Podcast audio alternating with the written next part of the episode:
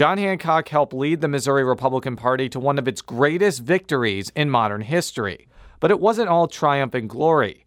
Hancock gives a candid assessment of his chairmanship of the Missouri Republican Party on another edition of Politically Speaking. Nine, eight, seven, six, five, Five-ish. four, three, two. one. Uh, I think that is fair As to I say. say, hands to kiss and babies to shake. but uh, You know, I think my record speaks for itself. That's a really good question.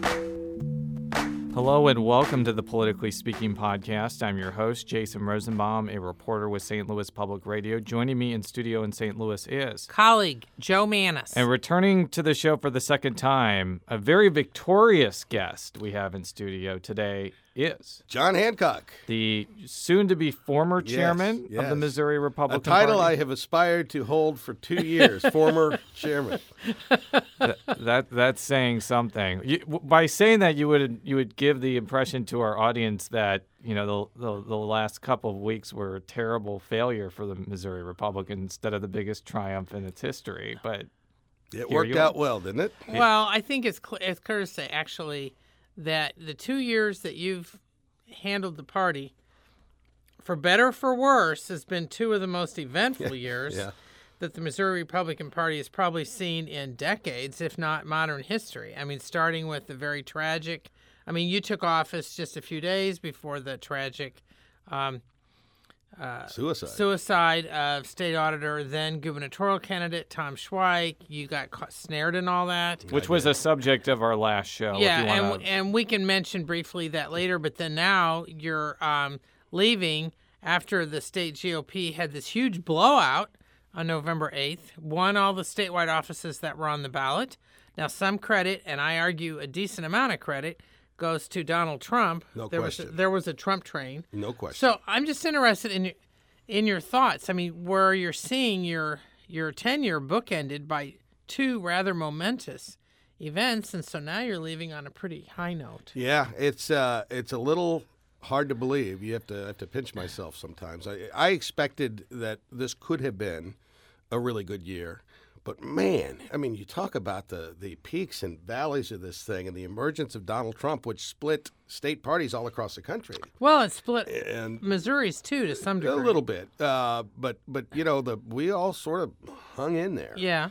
and uh, and and rode the rode the train as it as it uh, sped up and slowed down at different points along the way, and it was just a crazy cycle. And I knew when I ran for chairman that this 2016 was going to be a monumental year. And uh, for for better or worse, if, if Chris Koster would have been elected governor, we would have had Chris Koster at the top of that ticket for who knows decades to come uh, for governor and U.S. Senate and uh, eventually maybe president or vice president, uh, and that would have framed could have potentially framed state politics for the rest of our lives. So it, it was a very consequential election cycle. Now, why do you think Trump won the state by nearly 20 percentage points, given that he didn't really have robust support among, you know, political officials during the primary, even after Well, the primary? well, actually, he had really no major. I mean, the only major people who endorsed him in the primary was Phyllis Schlafly. Now, by Cleveland, and I was in Cleveland with Mm. Hancock and a bunch of others. Everybody was in line, but Yep. But there were still a lot of Cruz people who were still doing so. and, and also, just to add, I don't think Trump really put in a lot of money or organization into the state, like for for example, uh, you know, George W. Bush did in his two two cycles. Certainly in 2000 they did, and, and, and uh, to a lesser extent in 04. Uh, no, Trump had two full-time paid staff Right. in the state. and they were respected guys. I Good don't wanna- guys. But they were two people. Right. I mean, I, I can't imagine how many paid staffers there were in 2004 or even 2008. Probably probably triple or quadruple that amount. I, I- from what I Oh, would- well, with, and with full field operations, Yeah. you know, we had paid field staff. Now, uh, with the Blunt campaign, well, we'll get to the Blunt campaign in a Okay. minute. But as it relates to Trump, uh, the question, why did he win it so by such a large margin? Uh, one was that Hillary Clinton really was a bad candidate, and uh, she was a bad candidate in 2008. She was a, a bad candidate in 2016, and there just was not any passion for her. There was a tremendous amount of passion for Donald Trump, not from traditional establishment Republicans, but in the grassroots a tremendous amount of passion, and we saw a lot of people getting involved and volunteering who maybe hadn't voted in 8, 12, 16, 20 years. Uh, I went to a went to a concert with a musician friend after the election, and uh, he invited another musician friend who I had not met, and the guy was 64 years old, and he voted for the first time in 2016. So, I mean, that tells you something. Well, what is it about Trump that you think especially motivated people in rural Missouri to get out and vote? Because we've talked about that a lot on this show, and it seems counterintuitive that a thrice married billionaire from New York City who really has no personal commonalities with people in rural Missouri would do so well there. Part of it has to be what you said Hillary Clinton was not a good candidate. But what was it about Donald Trump that touched the nerve? There? Well, I think that book, uh, what's it called, Hillbilly Elegy, that, that came out. Yeah, I think that guy kind of hits the nail on the head. You look across these rural communities, towns uh, across, spread out, not just in Missouri, but all over the country. And so many of these towns were built on the shoe factory or the plant or whatever. it Or the was. glass factory. I grew up in a little town in Right. Indiana with the glass factory too, and I've talked about this many times. Yeah, and those jobs are gone. Those those communities don't look like they used to look. And so along comes a guy talking about keeping jobs in our country, talking about making America great again, and whatever that may mean for the hearer. And and I think what he tapped into was a sense that the country was woefully adrift, that politicians had been singularly ineffective at addressing a lot of the problems, politicians in both parties. And and I think that is the the passion and the emotion that Donald Trump's message tapped into, and it it resonated clearly. 18 point win. Now, without getting into the weeds on this, because we've got a lot of things we want to talk to you about, and we don't want to beat all the Washington stuff, but still, um, will those voters stick with the GOP, let's say two years from now, if they don't see some change in those little towns? I mean, because, you know, many people, and I'll openly say this, will the glass factories come back to the little town that I No. grew up in? No. No. They're in China somewhere. Um, and the shoe factories, they're in China Right. somewhere. So when you're looking, I mean, is there a danger for the GOP, not just in Missouri but elsewhere, if there isn't some sort of tangible evidence Sure. of change in those towns by 2018? Or do you think those voters are going to have patience and, and see a long view? Well, we'll see. Uh, There's always danger for a party when it bears full governing responsibility. And that was certainly true of, of the Democrats uh, going into the 2010 midterms. They had the federal government and they got shellacked in the midterms. So there's always that danger present. And we certainly, uh, both in Missouri and nationally, uh, there's nobody, if things don't go well, there's nobody to point the finger at. Uh, it's the Republicans that are in charge. So uh, now, conversely, if things do go well and you see economic growth and you really do see uh, approaching 4% growth in jobs and so forth, then, you know, this could be a very long lasting, um, realigning almost type of election.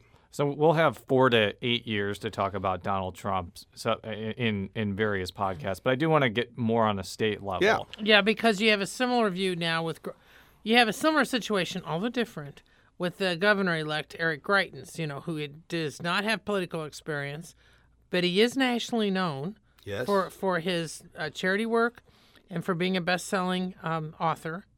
Um, so he is an outsider. It wasn't like a bunch of the state party people were with him. right? So when you're looking at this, he's now going to be running the state government. Um, he's already made what some would see as a smart uh, choice to replace you because you were you were planning to leave anyway. Yes, I was. But with Todd Graves, uh, a great choice. I mean, I couldn't be more pleased with that choice. I think Todd is perfect uh, for this role at this time. uh, in in what way does he mesh with Greitens' sort of image or what? No, I think I think Todd is he's politically savvy. Uh, he's media savvy. He can raise money. He's been a candidate. He's been a statewide candidate. Yes. He's been an office holder. Uh, he's been the U.S. attorney.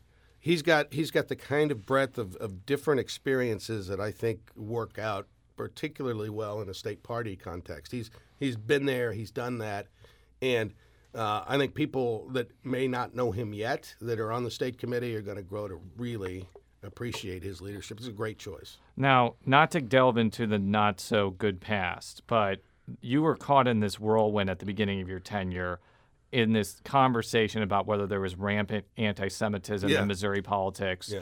or within Missouri Republican politics. Now, flash forward two years, and Eric Greitens made history by becoming the first Jewish governor in Missouri history by winning most of rural Missouri, Yep. which is which is not overly Jewish. What do you think that? What sort of message do you think that sends, especially about what you went through? Well, and what, I, you know, I never thought. Uh, you go back and listen to our last interview. I never thought that being Jewish was a negative attribute uh, in, to run for office in Missouri, and particularly as Republicans, because if you look at the evangelical base of our party. Um, there's a lot of appeal for Jewish candidates uh, among that base, and so I never, uh, you know, if I were going to go out and and whisper campaign about somebody, it wouldn't be that they were Jewish. It would, you know, uh, that's not. It just you know isn't the kind of thing that that matters. And I think, I think Eric uh, ran a masterful campaign. And, uh, and he certainly, you know, having the support and the, and the financial support he did, that didn't hurt either. But he ran a masterful campaign. And, you know, a year ago, you couldn't find five people who would tell you that Chris Koster could be defeated. Yeah. I mean, everybody assumed that Koster was going to win. So uh, this was a this was a big, big, big victory for Eric. And, and I just want to just add really quickly before Joe jumps in. While I don't think his religion was an was a huge emphasis in his campaign, I have read interviews where where he talked about how his faith directed him in public service, and I just just from personal standpoint, as somebody who is is Jewish, and as somebody who has four generations of people that's lived in Missouri. It was hard not to, to think of that was a significant milestone for, for the No Jewish question. community in, in Missouri, regardless of your politics. Go ahead, Joe. Yeah, well, one of the things I was in, in, intrigued by, okay, um, the conventional wisdom, and I, I'm interested in, your- in your take on this, is that if the Trump train, okay, if it hadn't been 18 points, Right. and if it had been 10, Yeah. let's say, 10 or 12, that Koster m- might still have won narrowly. At least that's been some of the. Do you question that? I mean, do you think that that Greitens' own campaign would have put him on top anyway? I know this is Monday morning quarterbacking, Yeah. but that's part of what our Yeah, podcast right, right, is. yeah. Well, you'll never know for sure, obviously. Um, I know that because our governor's race takes place in the presidential cycle, and most states don't, uh, it tends to get covered up some. Uh, now, in this particular year, there wasn't any presidential advertising to speak of in, in the market uh, in either of the big cities. But there was still a lot of attention. A lot of attention. Um, you know, there probably is a point at which, you know, a Trump lead would not have been sufficient enough for, for Blunt and Greitens. Whether that was 10 points or 8 points or 12 points, I, you know, who knows? Right. But for sure, in order to win those races, particularly after having a divisive late primary in Yes. August, Yes. In fact, you, you've got to get some lift from the top of the ticket. And I was just going to ask this because both Blunt and Greitens did something that s- several other Republicans didn't do across the country, especially after that October Access Hollywood video Yep. where where Trump seemed to be completely in a death spiral. You saw Republican candidates all over the country disavowing Trump, Yeah. including Ann Wagner. And Blunt and Greitens didn't do that. And I think that regardless of whether you think that was morally right, from a tactical standpoint, I think that was a crucial moment for both of them because Trump ended up winning the state by a huge margin. And had they disavowed him, that could have lost them support of some Trump voters. Well, I mean, to be fair, though, neither Greitens nor Blunt, and this was arguably smart as well, it wasn't like they were wrapping themselves in Trump. They, they From weren't the get-go, but they were basically they didn't pull a, a Mark any- Kirk or a Kelly Iotti. I don't know if I Ayotte. Ayotte. Yeah.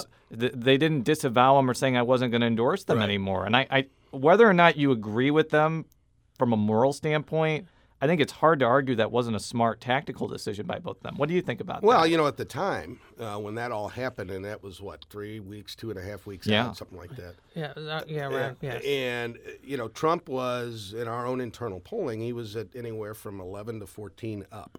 Okay, see, now that's interesting to know. So he's 11 to 14 up in Missouri, even with that going on. Well, as it happened, and so and it, it, we- he lost a little ground for a few days, um, but and and the challenge for for Roy Blunt and and, and Eric Greitens is that there were there were two kinds of Trump voters that were non-traditional. You had non-traditional Republicans that, that may not participate all that often, and you had a good number of Democrats that were voting for him.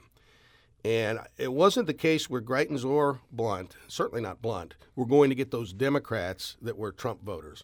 But they couldn't afford to alienate the Republican Trump voters and the new voters that were out there. So it was a very difficult, I mean, I don't think it was a difficult decision. And I think both of them handled it with uh, a fair amount of tact and precision. And I think it, it ended up working out well. Now, one of the intriguing things about the Senate race, because I think this is one of the more high profile Senate races, definitely nationally, but also in Missouri, this was a case where I would say that the Senate race almost overshadowed the governor's race, depending on the week. Right. But um, were there particular things that Blunt did that you think helped him um, overcome the Kander threat? I mean, because he only lost, he only won by three. Yeah. Blunt did. I'm well aware so I mean, if if if the Trump train had been closer, I really do believe Blunt might have been a casualty. Yeah, Um, or if, if he would have performed worse with Trump voters than Right. he ended up doing. Uh, so, you know, I think the key moments in that race uh, between Jason Kander and the, the DSCC and the, and the independent super PACs that were all running the family lobbying message, uh, they had, I don't know, close to 10,000 points behind It was that. unbelievable. yes, I have yes. never seen so many ads for for one for one candidate before. And, and so and it clearly was resonating and was working. And um, Roy's campaign waited a bit before really taking that attack head on. And they finally did. They finally answered it, pointed out that Kander's wife was a lobbyist.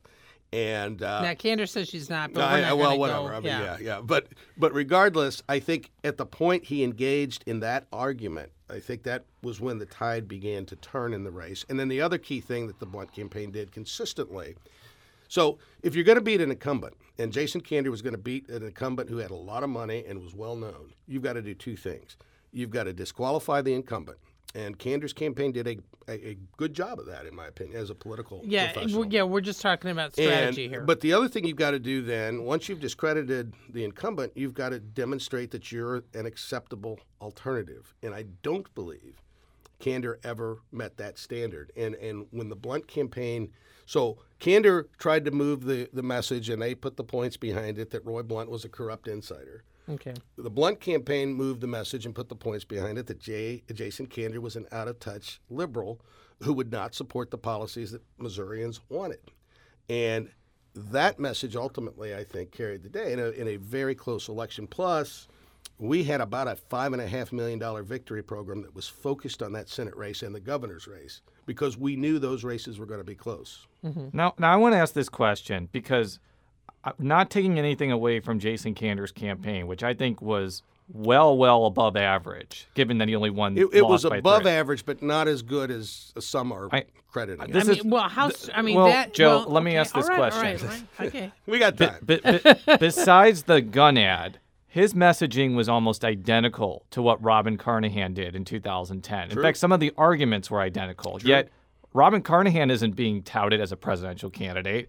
Robin Carnahan isn't being asked to be the DNC chairman. Granted, she lost by a larger points. margin. Fourteen points. But but why is why do you think there there's so much celebration about Jason Kander's campaign when he basically ran a very similar campaign to. Robin Carnahan's? Uh, he, he came out of nowhere. Uh, Carnahan was a known quantity.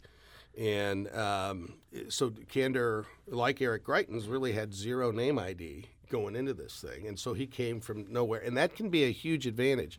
Where I where I take issue with the folks who are saying, oh, it was the greatest campaign ever, blah, blah, blah. It wasn't. Uh, because he, he did he did precisely half of what he needed to do in order to win. And, and he had a lot of help. I mean, they put 10,000 points behind that spot. He never, I mean, he assembled the gun.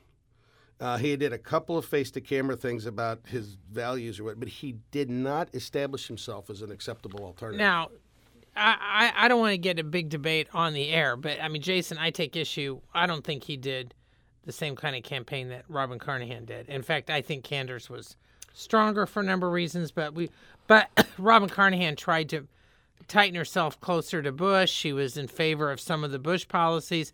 I think she muddied the waters, but uh, and I and I think And that 10 was a bad year for yeah, Democrats. yeah, The, 2010. the only thing I agree with you. The only thing I would say is just some of the the, the specific The messaging. argument me- and messaging was similar. That's what I was trying to get. at. But on the other hand, she was sort of in Blunt's position.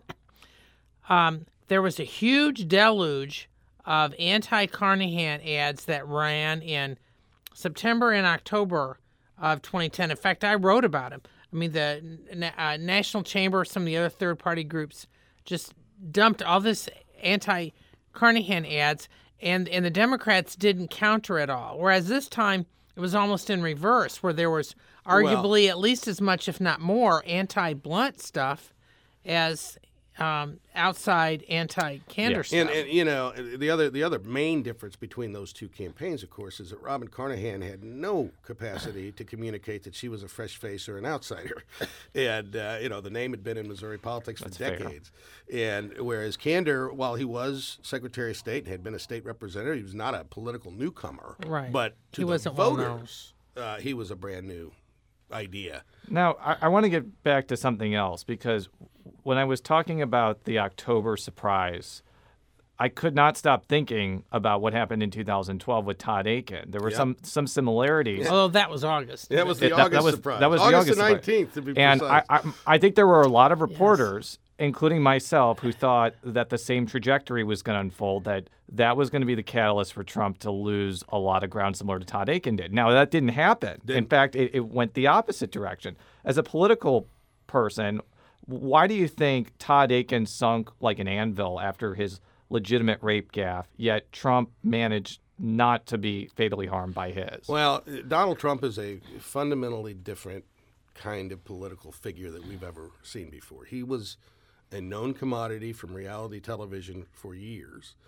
And, you know, people had, I think, already baked into the cake that he, you know, would would say and do some very provocative things, and it uh, and they didn't care. and they didn't seem to care that much. Whereas, you know, I think in Akin's case, um, he'd been in Congress for 12 years, but he was he was really in an introductory mode running for a statewide office like that, and I think those comments just you know just sunk him immediately. Plus, uh, the McCaskill campaign in 12 did a very good job of capitalizing on that and then building on it throughout into the into the fall. yeah. now you're going to be not. A, I mean, you're going to be back as a political consultant. Yes. Do you expect to be doing some um, uh, clients here? And Hope so. might you be involved? I mean, in 2018 is going to be a big Senate year in Missouri because Senate McCaskill is going to be running race. for reelection. Um, we're, we're not sure about uh,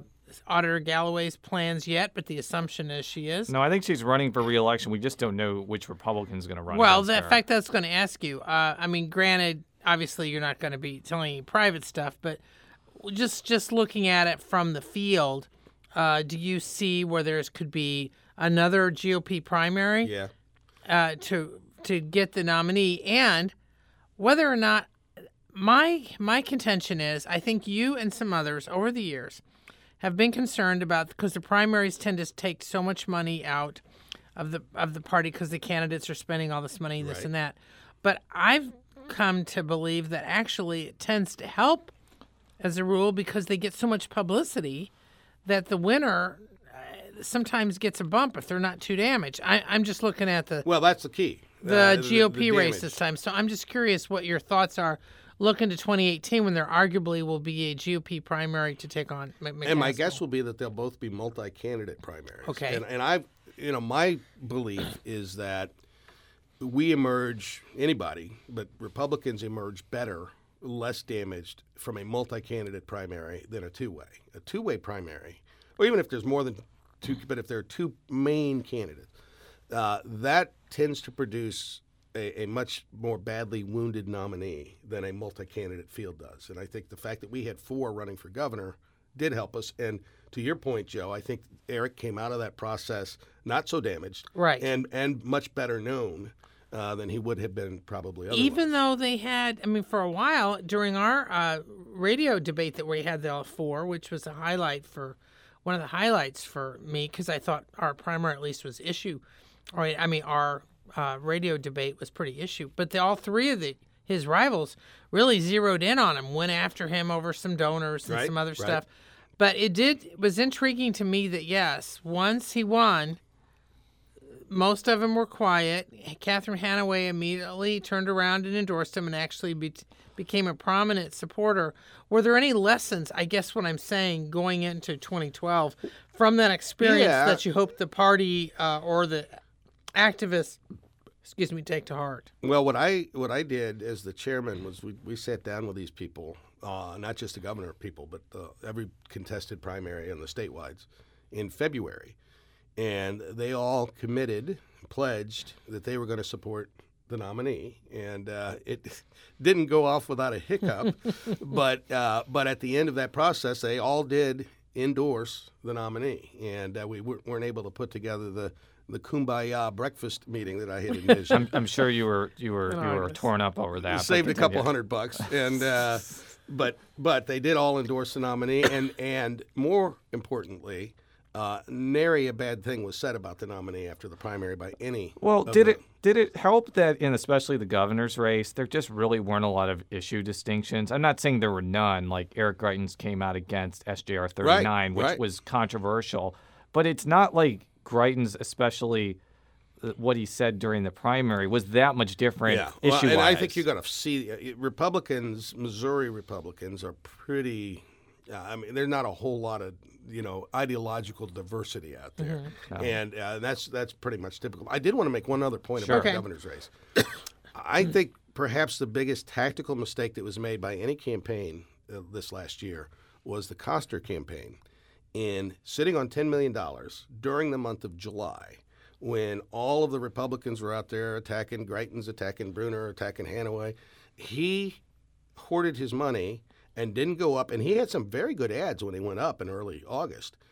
But he did not avail himself of that window to contrast himself with the squabbling Republicans during July, which Jay Nixon did masterfully eight years early. Remember, mm-hmm. Nixon's Yes. campaign in July of 08, he was driving around in his pickup truck Yes, down in Jefferson right. County, talking to his dog, and uh, and he drove his favorables way, way Well, I'm there. glad you mentioned that because I was actually watching that ad yesterday, Yeah. and it's that ad to me says a lot of things. Even though Jay Nixon at that point had lived in Jefferson City for 16 years, Right. he came off as an authentic rural Missourian. And DeSoto, I say, is kind of ruralish, even though Oh, it's there's in no Jefferson Well, to St. Louis, it's This is- rural.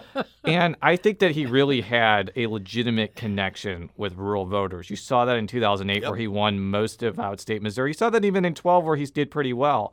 Even though Koster did a lot of stylistic and policy oriented things to try to appeal to rural Missouri, he and got he got the Farm He Bureau had- he he endorsement. got the Farm Bureau endorsement, NRA endorsement. He didn't do nearly as well. And I just wonder if it's a less tangible thing that happened that rural Missouri just didn't find him authentic as Nixon. or possibly. or did he not take advantage? I mean, I think one of the things that Hancock is bringing up should he have been running ads in July Yeah. saying, Yes. "I'm the NRA guy, Yes. I'm the Farm Bureau guy."